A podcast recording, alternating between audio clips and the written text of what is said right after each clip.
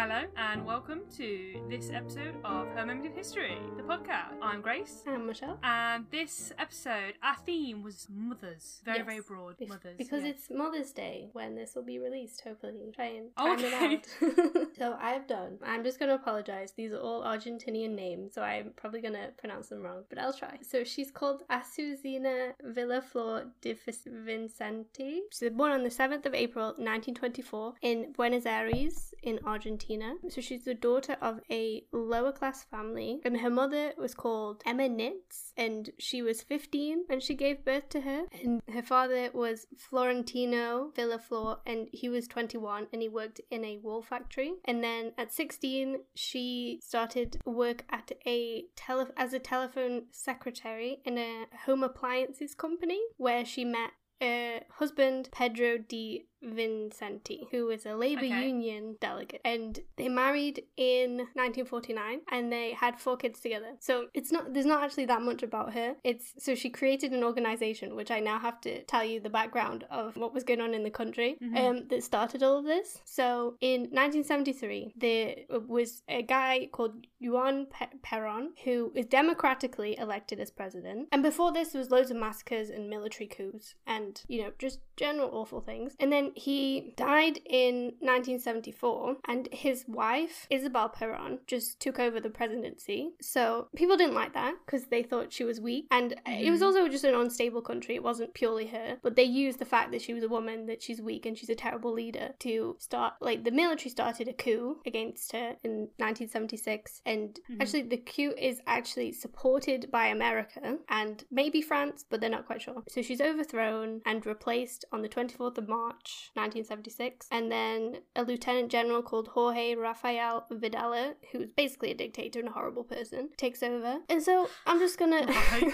say how much the US was actually involved in this. It is kind of disgusting. So they give the green light to go ahead with the coup when Argentina were asking for some support. And so it was Henry Kissinger gave him the support. And then Congress approved a request by the Ford administration to grant $50 million in security assistance to them to a dictator. And then they sold them like $120 million in weaponry. And then they gave them another 700000 to help train their officers. Oh my god. You're like And- literally just stirring the pot. Yeah, literally, it's like two years later, so it's only two years. I think it goes on for five, the whole dictator. Jimmy Carter is finally like, no, we're not going to do this anymore because, you know, they they there's a lot of human rights violations going on.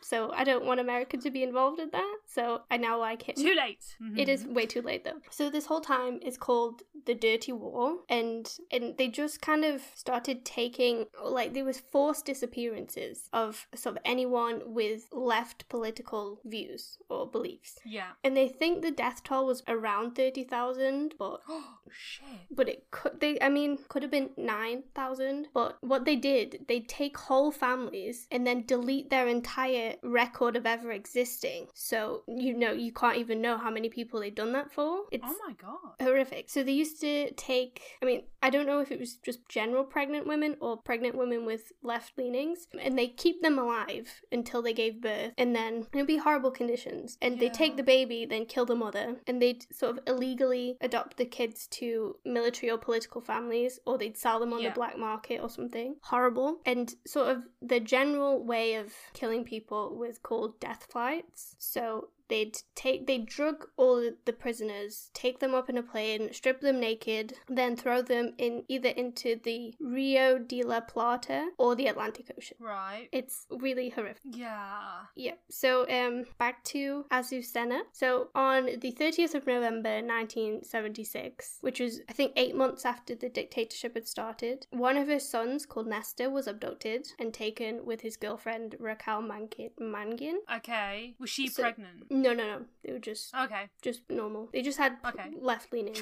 Just normal. just normal, non pregnant. Yeah. So she started searching for them because she wasn't getting any answers from anyone. Yeah. So she went through the Ministry of Interior and she was trying to get contact with this military vicar called Adolfo Tortolo, but he refused to speak to them. They just had to speak to him through his secretary, which, Right. you know, not very helpful. No, so- like give her time. And it was awful. So during the search, she met lots of other mothers who were also searching for their relatives. Right. So on the 30th of April 1977, her and a bunch of other women, they decided to hold like a peaceful protest at the Plaza de Mayo in Argentina's capital city, and it was right outside the presidential building where they did it. And there's I think there's about 12 people who were the founders. Oh my god. So oh, they so all- it grew. Yeah, yeah, it did. So the first one, there was just them, and then slowly, week by week, they do it every Thursday afternoon. Still to this day, I think they still do some sort of remembrance, or I'll get more into, It, but it's Yeah, okay, still like fair a big thing, and there's a, an annual day of remembrance for it as well. So they'd all experience one child, at least one child was taken, government, Mhm. and they were just trying to find them, and you know held this protest to make people aware of it. So Mhm. according to the government, they weren't allowed gatherings. So what they did, they'd all link arms as if like they were going for a walk, and they'd walk around in a circle. So they're not just standing still because the police were like, Ah. you need to circulate. So they literally circulated. I Um, think that's what like modern protests. A lot of Mm. them do that as well because it's it's like under some you know guidance where you're not allowed to. I don't know. It's like if you stand still, it becomes something that's not a protest or something. So you have Yeah. to walk the streets. Yeah. Yeah, and so what eventually when it grew bigger, they'd started making signs and photos with the kids' names on it to make them aware. And they also they all wore these white headscarves that were meant to symbolize nappies, and they'd all embroider their children's names on it. oh my god. It's so sad. And like the names and the date of births and everything. And obviously the government trivialized it and called them all Las Locas, or the Mad Women. Yeah. So in 1977, which was very intentionally International Human Rights Day, the mothers published an ar- like they were called collectively known as the Mothers of Plaza de Mayo. That's like the organization which Mhm. they created. They published an article with all the names of the children that had gone missing. And then that night, Azucena was actually taken by armed force from her home and apparently taken to um, this concentration camp called Esma, which is like the modern day Navy mechanic school, which is a place known for torture. We don't really know what happened in there, and I'll come back to her, but I'm gonna go back to the women and what they were doing during this time. Okay. But it's not a good ending for her. You know, you, you don't come out of them places. Yeah, from the fact that you were just like, they think that she went here, and they think that I was like, oh, Yeah. Ah, she doesn't get to say her side of the story then. Yeah, yeah. So in 1978, Argentina hosted the World Cup, and so the mothers decided to use this event to get international coverage of the issue. So, and it did. People were paying attention. The the fact that people were going missing, Mhm. and there was also some French citizens who got taken. I think there were nuns that also helped with the international campaign. And Oh, okay. the inter- the international campaign wanted the United Nations to act because it was a massive violation of human rights, but hmm I'm not really sure what they did. And like France demanded to know what had happened to the sisters, the the, the nuns, but Argentina were like, don't know who they are, never heard of them, don't think they came here, didn't want to know. So yeah, all this went on until 1983, and then the just the whole regime collapsed. So the mothers were starting to think, oh, I can finally know what happened to my kids. They probably they didn't think they were going to be alive at this point, so they got this American geneticist called Mary Claire King in 1984 who started to use DNA from the living people to try and find the remains of the bodies. The children. hmm Oh, right, okay. which they they did and also there was a, Oh. another segment of the the organization called the grandmothers of the plaza de mayo which were trying to find because their daughters who were pregnant were taken Had yeah. and they were trying to find the missing kids and um they identified as of 2018 137 of them who were then Oh. grown adult and were offered to meet them but a lot of them didn't want to even though like their adopted parents were going to prison for all these things Shit. Oh my Yeah. god, that's so so traumatic for a kid to be like, you're not biologically their child. It's like I'm sure that has a lot of baggage to kind of get over. Not only that, but the people who are biologically your parents want to meet you and might even potentially be dead. But Mhm. then your adopted parents go to prison for Yeah. kidnapping you. Christ. It's horrific. the parents were all judged guilty in court for because they knew about where the kids came from. Yeah. And I think most of the people who involved in the dictatorship were eventually imprisoned for like violation of human rights and just Mhm. horrificness. So then in 1986, the mothers they split into two factions. So one group is called the Mothers of the Plaza de Mayo founding line, which is Mhm. focused on legislation and the recovery of the remains of the children and bringing the ex officials to justice. And then the other one, which is a bit more radical, is called the Mothers of the Plaza de Mayo Association. And and so they would just yeah, very involved in like the political side of how that even happened and they didn't want it to ever happen again and trying Okay. to and they wanted Oh, all Like the government to admit that they were at fault and they because there was a law that I can't remember the name of that was basically like if you worked under this person you're not guilty of this crime because you were just doing a duty And orders, right. but I Ah. think that was renounced um, Okay. so that they did claim fault with it Mhm. it's just very complicated and like this faction they just wouldn't stop until the government admitted it was its own like their fault in it Mhm. and to recognize everything that they'd done but then in 2006 the mothers of the plaza de mayo association announced that they would hold their final march of resistance um, and they said that the enemy isn't in the government house anymore and like they would said that they're just gonna continue the weekly marches but for other social causes that are going on Oh. And then the other one, the founding line, announced that they both that they'd also march um, just to commemorate the struggle of resistance in the dictator- Mhm. dictatorship. So back to Azucena. So it wasn't Mhm. until 2003 that uh, exhumations by the Argentine forensic anthropology team they identified five bodies of women who disappeared in 1977, which she was one of them, and one of the others was the French nun. And Okay. so the Im- the fractures on the body uh, were consistent with the death flights. So they did they did experience a hard impact on something. Mhm. So they think they assume that's how she died. But her remains were then cremated and her ashes were buried at the foot of the May Pyramid, which is in the center of the Plaza de Mayo. Oh my god. Yes, she was put there on the 8th of December 2005, which was at the end of the 25th annual resistance march. Oh. I know. And then her surviving children, they chose the place. Um, her daughter Cecilia said it was because here is where my mother was born to public life, and here she must stay forever. She must stay for everyone, and like that makes me really teary every time I read That's that. yeah. And yeah, that's Azucena, and it it wasn't all on her, but she was part of this collective movement that. Yeah, I didn't realize. Like, I knew that it would would be horrific. You know what I mean? But I didn't realize it was so. I don't know. That's it's barbaric and yet so Yeah. kind of just washed away. in- Literally like 20 years, no, 40 years ago, sorry. Yeah. It's just crazy. There was a biography written about her in 97, and there's also a Mhm. street named after her in Argentina as well. I swear that like her biography was written before they found what actually happened to her. Yeah, that's true. So it's inter- It would be interesting to see how the how the book ends. Mm. yeah, yeah, yes, it's very sad. But they did good things. they did, and I'm I don't know. I'm glad that she's there finally and Mm. she sees it all. Should we take a break? I think I might need to. This modern world of science and invention is of particular interest to women. I'm Lexi, I'm Haley. And I'm Alana. and we're covering the good, the bad, and the ugly of women's history.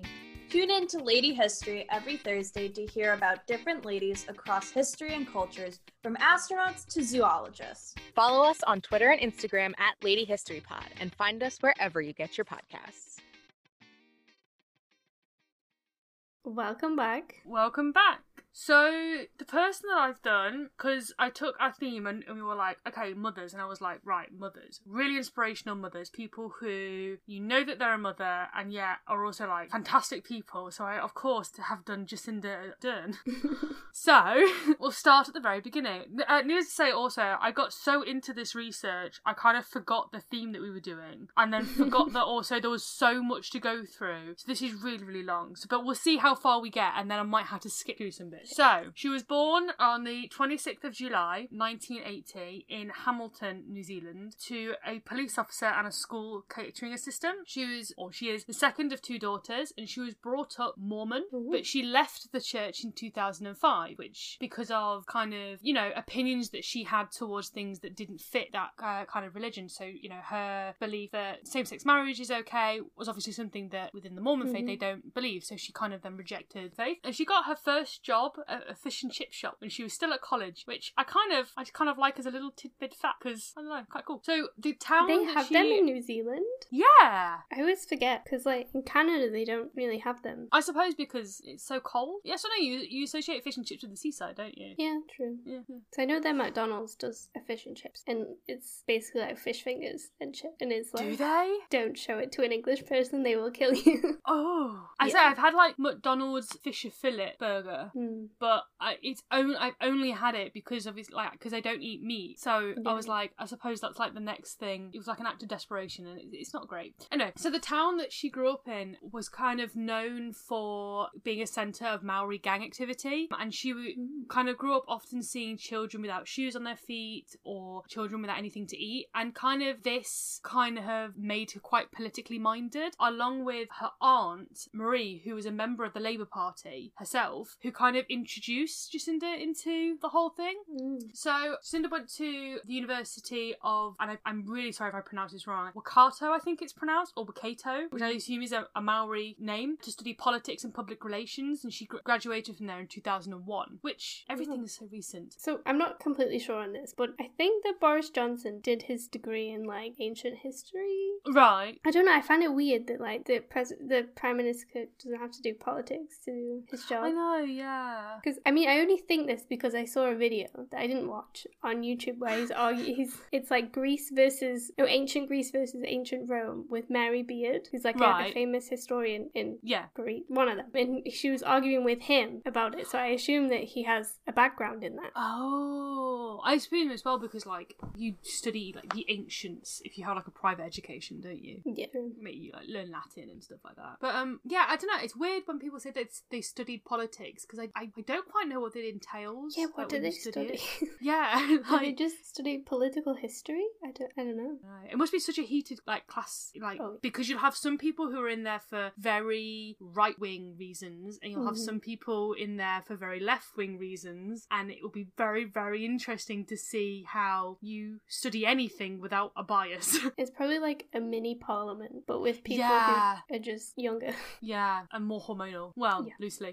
So, so yeah, her aunt as well would take her to like take her campaigning with her. So when Henry, I think I've written his surname wrong, Dunhoven was campaigning for his re-election in '99. Jacinda and her aunt were like walking the streets and campaigning for him as well. Wow. Yeah, um, and she herself uh, joined the Labour Party, the Labour Party when she was 17, was part of the youth Labour sector of the party, and when she graduated from university, she got a job as a researcher in the offices of two other politicians. So first was Phil Goff, who was the leader of the Labour Party, and then from there she went to work as a researcher in the office of Helen Clark, who was the second woman prime minister of New Zealand and one of Jacinda's like mm. personal political heroes. Yeah, It's just it's crazy that you can have a leader who's a woman and also Labour because we don't.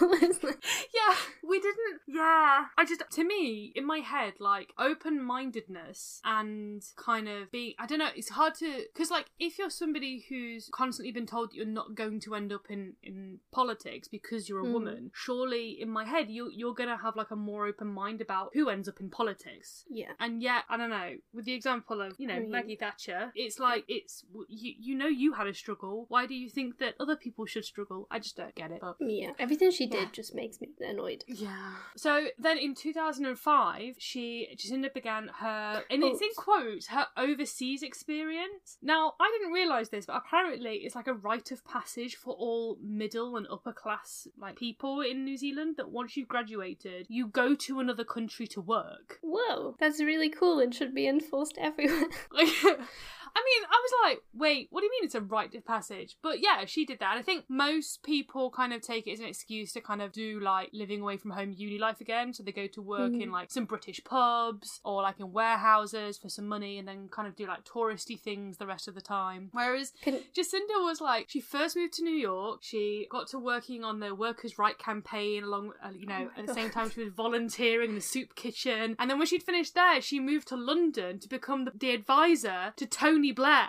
oh my goodness. wow. And everyone Yeah. else is just like, what? You did things?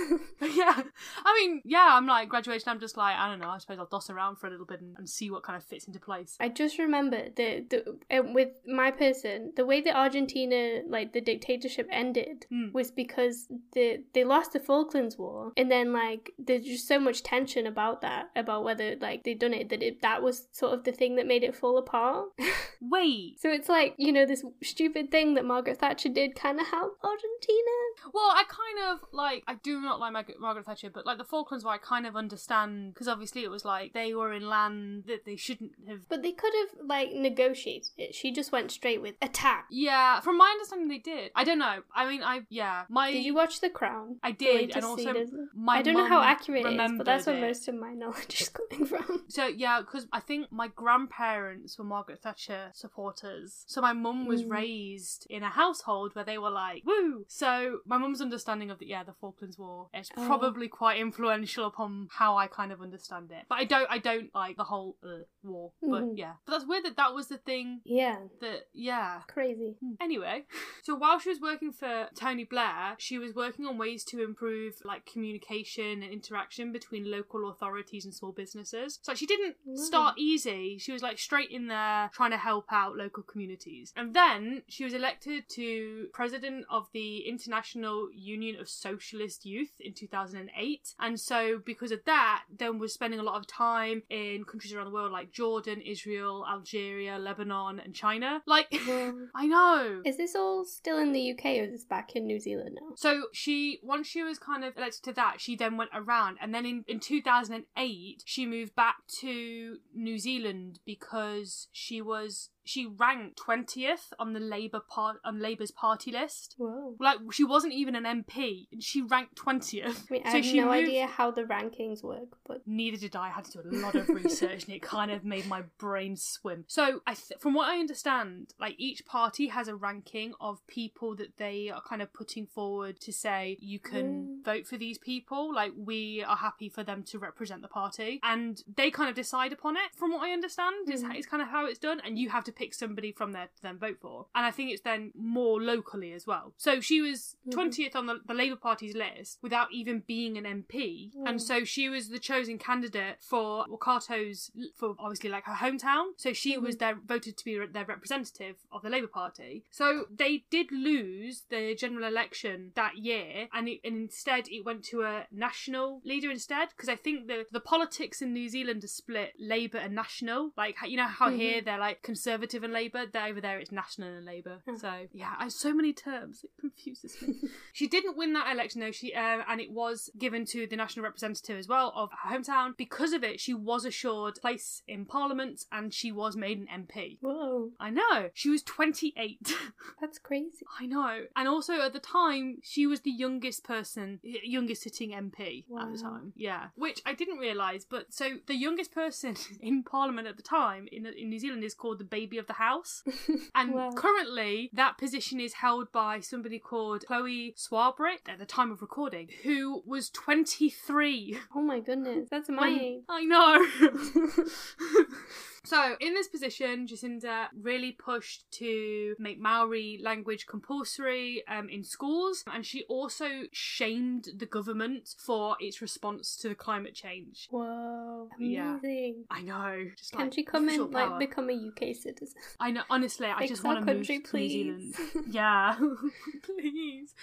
She also she became Labour's spokesperson for youth affairs, and she would also appear on Breakfast TV Nice. alongside the like her rival, who was a national leader called Simon Bridges, who I think was also quite like young for his position, and and they Mhm. would kind of like just speak on Breakfast TV. From what it's very bizarre because when from things that I've I've seen and like there's a, a radio show in New Zealand that I, I quite like to follow, and they like Mhm. talk about her as though she's like just everybody's friend, and like Oh. they just speak about people in politics so personally. It's really weird. Whereas here, it's like cool. I mean, we we have nicknames for Boris Johnson, but they're not kind. But it's still, I don't know. Everybody regards politicians here as a rank above. Still, that makes any sense. Yeah. So. That's. I mean, it's just crazy that you could actually like a po- like the, country or a member of parliament. Just can actually like like, the you head of the like them. And Yeah. Wait, you mean like as a country you actually agreed that they're the best person for everybody? what?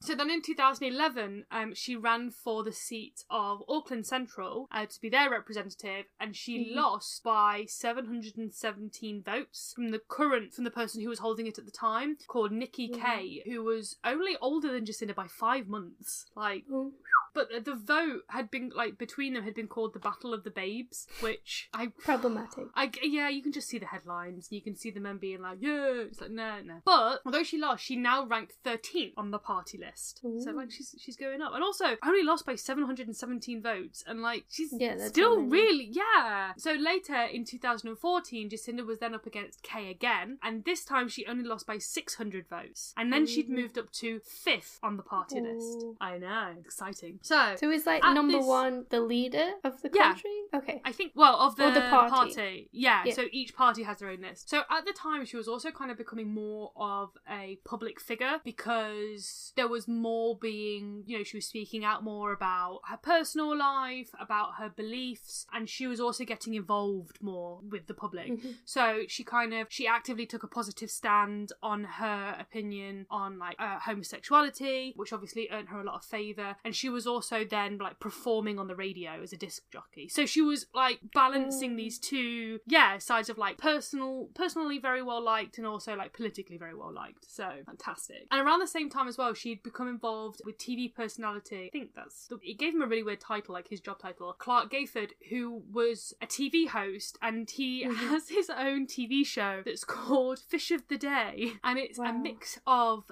fishing and traveling. And I if enough didn't. people watch that to, to be a show. I mean, I like, I quite like some fishing shows. Like they can be interesting if they. You know a fishing show? I only I don't know mum's really into fishing. Sometimes it's very good. But yeah, so the Jacinda was finding herself more in the limelight and, and everyone was kind of really liking her. So lovely. So we cut to 2017 and she's put forward to be the she put forward for the Mount Albert by-election in February. Mhm. So this is going to go month by month almost. And she was pretty much the only nominee. She she got so many like votes that they pretty much just kind of like called it ahead and just said like that she'd won. So the deadline I think was then in February, but on the 22nd of January she was confirmed as Labour's candidate and the Mount Albert representative. Whoa. I know. So she'd been only doing that for a month or two, and then in March she was elected to deputy of the Labour Party when Annette King resigned, who had currently hold, uh, held that role, and so Jacinda had to hold kind of pass her seat over to the person who was kind of behind her. So then in August in Oh the same year she was prono- promoted to the leader of the Labour Party when Andrew Little stood down because his he had such low like he scored really low on polling he, on his own and he knew that so he stepped down. Whoa. That's So- crazy. What a busy year. Oh, what a busy year! Just wait. So now she's running as the leader of the Labour Party. They head to into another general election in September, and she's kind of selling herself as the down to earth candidate. Down to earth candidate. She's calling for free university education. She's calling for reductions on uh, immigration. She's calling for decriminalisation of abortion. She's calling for programs to alleviate poverty amongst children. And like this is going down well for the people that you know it's going to go down well for Mhm. and it's not going down so well for The other exact people. you can imagine. Yeah, broadly, she kind of pro- she she she said that she was campaigning for, in quotes, a fairer deal for the Mm. marginalised, and there's there came this craze that was called Jacinda mania, which was like sweeping across the country. I know, brilliant. Now, in an interview at the time, and it's when I read this, I was like, oh my god, yeah, I've just remembered what the theme of this episode is. So, in an interview at the time, she was asked about whether she was going to have children in the future. And Mhm. she happily answered, she said that she did, she had no issue. And then the next day, another interviewer had said that much like how all employers have a right to know if their employee is planning to have time off to have children, the general public have a right to know if their potential prime minister is going to have time off too, because it will influence their decision as to whether they vote for her. Yeah, but she's gonna put a trustworthy person in place to take over. Oh my goodness. And yeah, and she got mad about this. Although I can't, she doesn't seem like the kind of person who gets mad. But she said, I decided to talk about it. It was my choice. But for other women, it is totally unacceptable in 2017 to say that women should have to answer that question in the workplace. It is the woman's decision about when they choose to have children. It should not predetermine whether or not they're given a job or have job opportunities. exactly. Exactly. So, a lot of stuff happened. I don't fully understand. I tried to read over it on three different sources, and I'm still a little bit unsure about what happened. But the overall is that on the 19th of October 2017, bearing in mind at the beginning of the year, Hmm. she wasn't even a representative, she was Oh. elected to be New Zealand's 40th Prime Minister. Wow. Right? Amazing. How long are their terms? Is she gonna have to leave this year? 2020 was when it was up for re election. Oh, and she got back in. I, yes, she did. I'll get Did to I that. just spoil it? So yeah, she uh, so she found out um, this at the same time as like the general public did as well, which I find really bizarre when people find out at the same time the public do. I feel like they should have some insider it's like knowledge. on X Factor. Exactly the same as X Factor, yeah, yeah. That was exactly where my thoughts had gone as well. She is the third female after Jenny Shipley, who was the Prime Minister from 97 through to 99, and then Helen Clark, who was Prime Minister from 99 to 08. And she's the youngest mm-hmm. since 1856, at oh, age Wow. 37 to be Prime Minister. She was sworn in on the 26th of October 2017. Whoa. Right? So then, in January of 2018, she announced her pregnancy and announced that for the six weeks after her birth, she would be on maternity leave and that Winston Peters would take the role of acting Prime Minister. And that happened. Her daughter Neve was born on the 21st of June and she took leave from the 21st of June through to the, uh, the 2nd of August 2018. And she was the first leader of a country in almost 30 years to give birth whilst in office. She's the second in history. Wow. I mean, yeah, I think ours was too old to even have kids when they were elected. It's- yeah, but like, and this is why it's, and it was uh, an interview I, I saw with Jacinda. God, it, I think it was like last year or something, where somebody had said like, "How does it feel to be the first prime minister ever who's been sworn in and can't drink during their first few months?" But it was just like she's she's doing all of this, and she's she's balancing that with with being a mother, like Yeah. a first time mother. Like what? Honestly, when Boris was like, he needs his two weeks paternity leave when his child was born last year, and he was like, "Oh, I'm not going to take it now for the sake of the country because we're in a, a you know a pandemic." He's like, "Just you know, just give it over. I'll do it. You know, I'll do a better job." I thought there was something about the whole because I think people forgot that he like he had a lot of older kids that I don't know there was a whole lot kind of to do with that. He, he very much martyred the situation. I feel so. After Jacinda then came back to office, she has had to deal with a number of crises. She says that one was the darkest days of New Zealand after there was an attack on two mosques in one in central Christchurch and the other in suburban Linwood in on the fifteenth of March, twenty nineteen. Uh, I the attack, them. yeah, the attack took at least 50 lives and injured another 50. The terrorist was quickly kind of apprehended and she immediately labelled it as such as a terrorist attack. Hmm. There was no kind of like wishy washiness around it. And she immediately also called for strict gun laws and was supported by a lot of people Good. um, in this decision. Right? Biden Later in too. me too, so much. Before we have something else that, in quotes, wakes up the country, just put it in Mhm. place. Later in the year, in December 2019, a volcanic explo- explosion on White Island claimed 21 lives of the 47 that were inhabiting the island Oh, at the time. Ardern, Ardern herself visited the first responders to help and to comfort, and there's pictures of her hugging the first responders, and it, they've, they've become like really iconic photos of Oh. like I know a world leader going to help. It's Um, like when the queen comes, she comes in a little handbag and she's like, Yes, I'll shake your hand. That's all I'll do. I'll do a little curtsy. Um, in 2020, Jacinda was up for re-election, and it kind of wasn't looking great because there was a couple things that she promised to be further along with than she had been, such as like trying to eradicate the homelessness and, Mhm. and things like that. That she wasn't quite where she should have been, and people had noticed that obviously. But her response to the COVID outbreak won her so much support, and like you're nodding Yeah. because you know, you yeah, know, everyone knows. Everybody knows.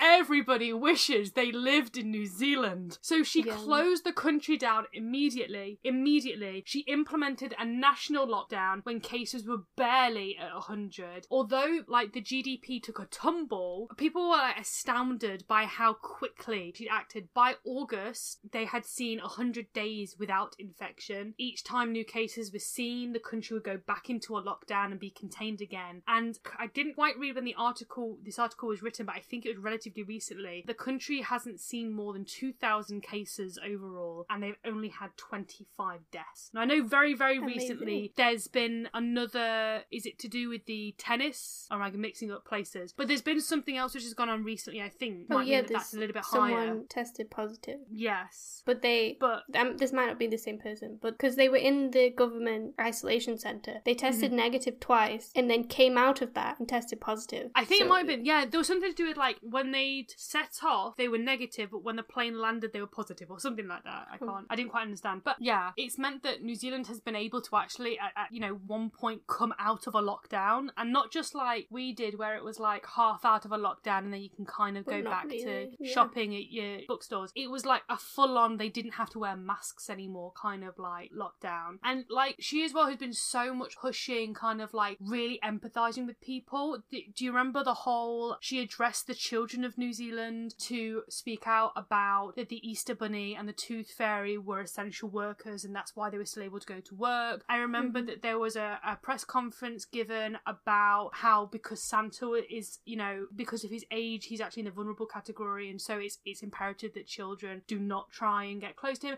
And like, there's so much to Oh. like to really involve people. I don't know in a way that is so nice, and it's and as well. I was reading an article about why countries like Britain and and and you know America have really struggled in terms of like who to believe and how this has become such a politicized thing rather than like a Mhm. scientific thing. And it's because like in New Zealand, she lets the experts have the floor. She, Yeah. you know, to say like, right, okay, and now scientists are going to talk about what we need to do. Whereas I don't know in the in you know in this country and in America, there's very much seems to be it's like Boris is telling us constantly what we need to do, and obviously Mhm. Trump was telling uh, the American Mm. citizens, yeah, I shivers when you hear his name, what they need to do, and it becomes then a politicized thing. So I don't know, it's just Yeah.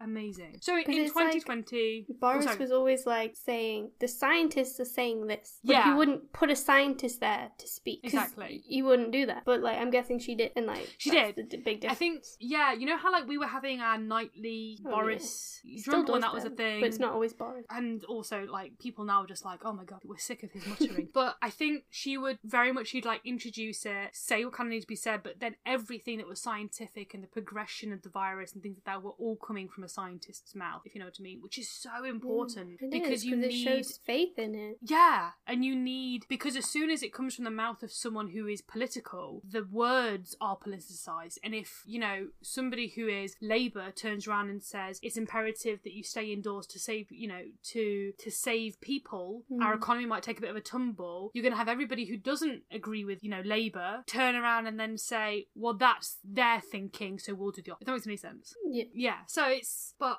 honestly, I've spoken for so long, but I'll go on a little bit longer. So in 2020, the Labour Party gained a majority, 65 seats in Parliament out of 120 seats, a historic victory, a landslide. Mm. And in December 2020, she declared a climate change emergency in New Zealand and pledged that they would be carbon neutral by 2025. Great. Because all the others are like 2050 will do it. It's like that's 30 years away. You know, so much damage can be done there. Yeah, Like it's and actually is- like close. Like you can actually be like, okay, yeah, you really have to work hard and you can make it work. Mm. In September 2019, she was on the cover of British Vogue, which I think I remember actually. She was also placed 38th on Forbes top 100 most powerful women list in 2019. She was in the Time 100 list and shortlisted for Person of the Year. In November 2020, she also won an award from Harvard University. Whoa. Now, this award, I know, this award comes with a cash prize, which is the equivalent of about 216,000 New Zealand dollars. And she Whoa. gave the money to New Zealanders who was just studying at the university. Oh my goodness. That's so nice. You'd never get anyone else to do that. Honestly, like, I bet that's more than she gets paid a year. Maybe I don't know how much, but like you know, potentially. And she's Yeah, it's just like nah. It's important that it's she's such a push for kind of New Zealand heritage and, and New Zealand culture and, and language being really, really pushed and, and educated. Uh, trying to make it in schools as low down and, and really widely studied. Honestly, Mm. like I was doing my research and I was like, oh, what a woman. I hate that this is such a rare phenomenon that like she's this really odd person, but like she's doing amazing things. Why is it not in every country? There's another copy of her. I know, and it's weird 'cause it's- Honestly, just make a united world. She can be the leader. I'd be Yeah, happy. yeah. She could be everybody's mother. It's lovely, but it's weird because it's something as well. It's kindness, if you know what I mean. It's Mm. it's just it's selfless kindness and care, and it's so it's amazing that if you know what I mean that a country is being able to be run that way, and the country is doing well being run that way. Yeah. And it's so heartbreaking that other countries aren't, if you know what I mean. Because for so long, I think, you know, people have been fed this idea that if you have too much care, you don't have enough kind of caution. Or, and Mhm. it's like this whole thing at the moment it's like, do you value lives or do you value money? And you can only value one. And it's like, no, you can still Yeah. you can care about people and want them to thrive in a world i don't know that you it's it's yeah She, she's just so good. I know.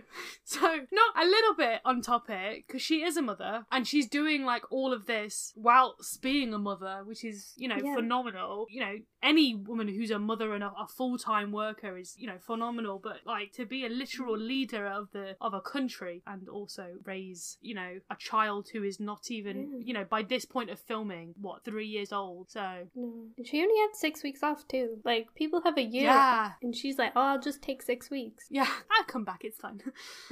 Amazing. I want to move to New Zealand. I know, I know. I was just so so in pain. I was like, oh, I just want to move there so badly. But Because I think their Yeah. weather's pretty similar to us, so it won't be too hot, it won't be too cold. I don't think there's snakes. I mean, there's a lot of earthquakes though. How how do you deal with That's- yeah. earthquakes? Yeah. That also an issue. Not everywhere's perfect. but yeah, so. but that was our mothers, so that was nice. Do you have a recommendation for this week? Do you want to say yours? Then I can think. I do, and I actually I have come prepared. I've been thinking about it, so I'm currently reading, and I only have a few pages left. Happy Fat by Sofie Hagen, Oh, I love her. and oh my god, it's gorgeous. The book is amazing. She's it's so about amazing. She's just a great she person. is. I like because like I'm reading it and I'm like yes to all of her words. It's just it's amazing. It's about basically what it means to be fat, if you know what I mean, and what Mm-hmm. society thinks that means, and what you should think that means, and what historically that means, and and things like that, and also what it Mm. means when interplaying with other things. So you know what does it mean to be fat and be active, or be fat and be you know also black, and it's it's so so good, and but also like there's a lot there's a bit in it where she's talking about basically to to be a woman and to be fat is kind of like to be less feminine because the feminine body Mhm. is described to be you know thin and and whatnot. So to co- to combat that, a lot of fat women hyper feminize their outfits. If that makes any sense. So it's like larger clothes have or have flowers on. Mm. And it was something I was thinking, and like today, because I work in a, in a shop at the moment, obviously, so we have a section, a clothing uh, Mhm. department, and like I was walking around, I'm like, it's really, really accurate, and you do have, Mm. you know, that really big push for kind of like femininity on fat bodies because Mm. it's, yeah. That's interesting. Yeah. I'm gonna have to read that. Do it. It's amazing. It's such a good book. What is your recommendation? Have you remembered? Yes, I just remembered. Thankfully, it's the marvelous Mrs. Maisel. Have you seen it? yeah. I love it. I'm only like five episodes in, but it's so good. It's so good. It just it gets better. Like it doesn't. It It's doesn't the stop. it's same fantastic. creators as Gilmore Girls. Yeah, I but I enjoy it so much more than Gilmore Girls. Like Same. it doesn't feel as Gilmore Girls felt so sometimes like stiflingly happy, if you know what I mean. Yeah. But this is like it's chaotic in a really good way. Mm-hmm. So Yeah, it's so good. so good. Mm. I think it's better not to know what it's about because I didn't really know what it's about going in, and I was pleasantly surprised. Yeah, I think it was sold in a weird. It's very much yeah one of those things sold in a weird way. But go watch it, and it's really like a beautiful series as well. Like it's I really like the filming and the colors and, and everything in it as well. Mhm. So Yeah, and her outfits are great. Great coat. yes, yeah, yes, gorgeous. Yeah. I want to plug. I do another podcast now called The Seventh Reel. Hopefully, it'll be out by the time this is up. So Mhm. please listen. It's all about film. Yes, check it out. Yeah, so give it a listen, and we shall see you next time. Yeah. Bye. Bye.